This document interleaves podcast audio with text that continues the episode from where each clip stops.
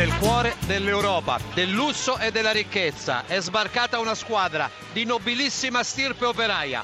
Ha mille volti e parla mille dialetti. È una squadra italiana e si chiama Juventus e vuole continuare a scalare fino al tetto d'Europa. Buonasera, gentili ascoltatori, dal Luide del Principato di Monaco. Gran colpo di tacco di Ribala per Dani Alves. Poi Wayne centralmente, ancora Dani Alves che è partita in area di rigore. C'è Glick su di lui. Il colpo di tacco arriva Higuain!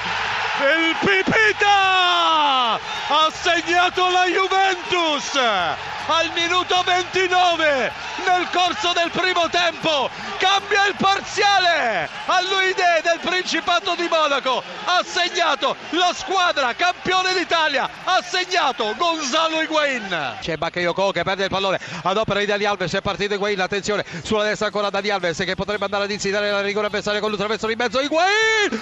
Higuain!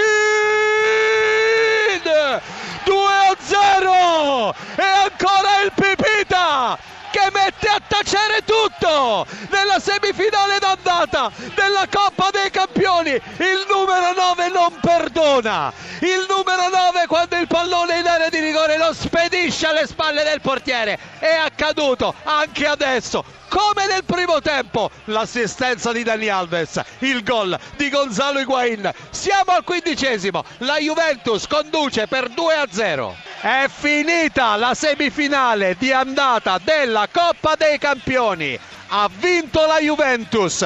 2-0 il risultato finale per la formazione campione d'Italia. E a griffare. Questa sfida è stato Gonzalo Higuain nel primo tempo al ventinovesimo nel secondo tempo al quattordicesimo. Gonzalo Higuain 2-0 per la Juve. Cardiff è sempre più vicina